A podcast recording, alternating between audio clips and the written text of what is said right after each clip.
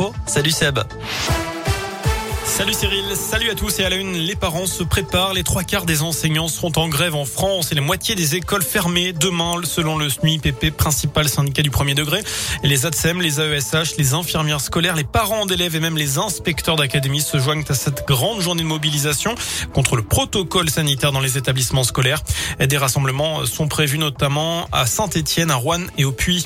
D'ailleurs, fermer les écoles doit toujours rester une solution d'ultime recours. Les mots du porte-parole du gouvernement tout à l'heure, Gabriel Attal en a profité pour préciser que le maintien des écoles ouvertes allait dans le sens de la stratégie gouvernementale, à savoir tenir le cap d'un pays ouvert. Autre précision apportée à l'issue du Conseil des ministres, le virus n'a jamais circulé autant, l'épidémie est plus forte que jamais. On compte désormais près de 2 millions de cas par semaine en France. Fin de citation. Et puis au Royaume-Uni, le chef de l'opposition travailliste a réclamé tout à l'heure la démission du Premier ministre britannique. Boris Johnson a reconnu avoir assisté à une fête à Downing Street durant le confinement en mai 2020. Il a présenté ses excuses devant les députés. Sa réputation a déjà été éternie par des soupçons de mensonges sur le financement de la luxueuse rénovation de son appartement de fonction. Il est également question d'attribution de contrats entre amis durant la pandémie ou encore d'accusations de favoritisme envers de généreux donateurs du Parti conservateur. Dans le reste de l'actu, un jeune homme de 16 ans a été victime d'un accident de voiture dans la nuit de dimanche à lundi sur la RN88, plus précisément dans le secteur de Monthieu à Saint-Étienne. Il se trouve que l'adolescent n'était pas passager mais conducteur. Il a en fait volé le véhicule de son père. Il pensait savoir conduire après s'être entraîné sur un parking. Il faut croire que non. La voiture a terminé sa course dans un muret au moment où le garçon s'est engagé sur la bretelle d'autoroute. Il a été interpellé et placé en garde à vue sans être blessé.